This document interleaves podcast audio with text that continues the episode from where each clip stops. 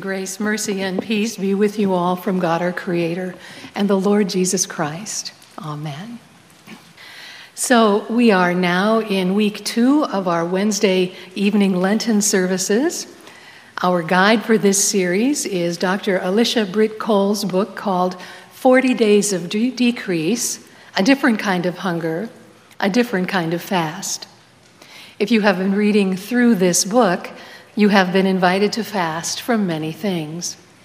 Last week, Pastor Westermeyer talked about fasting from making Lent a project.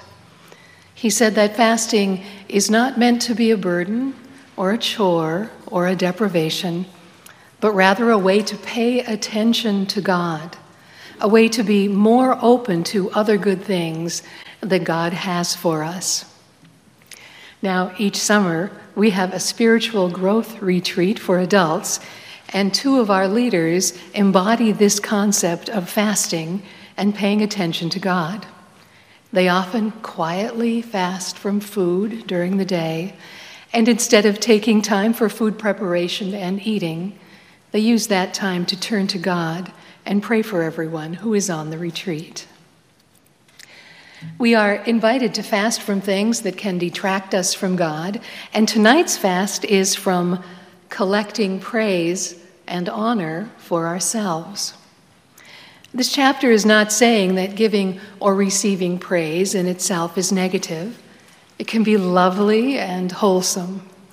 The issue around collecting praise is this Is life all about God, or is life all about me? Let's look at John the Baptist. From the beginning, his purpose was to prepare his generation for Jesus, the Messiah. In art, he is often depicted as pointing his arm, pointing to Christ. He was a Lenten kind of guy all year round, as Dr. Chole, the author of 40 Days of Decrease, said. His diet was narrow, his possessions were minimal, and his focus was eternal. John's purpose for living, for preaching, for being, was so that people could look not at him, but through him and see Christ. John had his own fame and following as a preacher and a baptizer, but about Jesus he said, I must decrease and he must increase. We might ask ourselves tonight, Am I seeking praise for myself? Or do my life and my speech and my actions point others to a God of love? Do you know about Corrie Ten Boom? She had her own way of fasting from praise. During World War II, she and her very faithful Christian family harbored hundreds of Jews to protect them from arrest by the Nazis. Her entire family was caught and imprisoned. Corrie survived, and after the war, she helped concentration camp survivors, and she began a worldwide ministry that took her to over 60 countries. She received many tributes, many accolades, including being knighted by the Queen of the Netherlands. But to Corrie, the fame and praise she received was never about her own personal accomplishment or triumph. She believed that the good that came her way was simply a result of God's plans for her. She described her way of handling praise like this When people come up and give me a compliment, like, Corrie, that was a good talk, or Corrie, you were so brave, I take each remark as if it were a flower. At the end of the day, I lift up the bouquet of flowers I have gathered throughout that day and say, Here you are, Lord. It's all yours. I want to give you another example close to home, and I do so with permission. At the close of worship, our Linda Armstrong plays a beautiful organ postlude for us.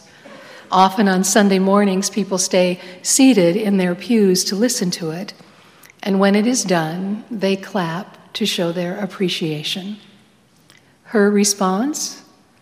She raises her hand to the cross, taking the focus off herself and giving the glory to God. Why?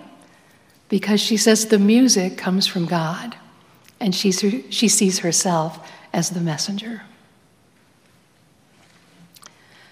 Our first Bible verse for tonight is Psalm 115:1.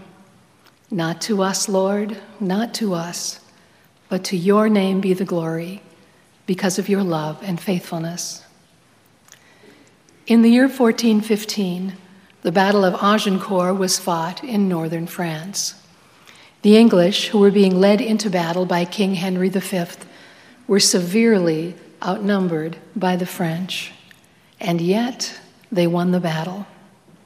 When it was over, battle weary, surrounded by loss of life, and thankful to God, the king asked the chaplain to read from the Psalms.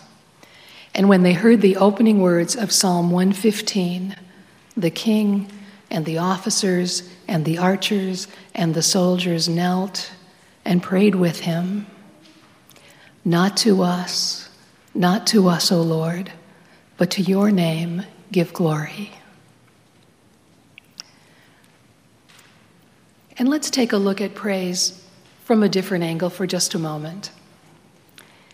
If our sense of our own worth comes from receiving the praise of others, we are on a slippery slope. We could be on top of the world when we get lots of praise. But what if we don't get very many likes on our social media post? What if people don't tell us we've been doing a good job or that we played well at our sport? Sometimes it can feel that our worth depends on receiving likes or being praised by others.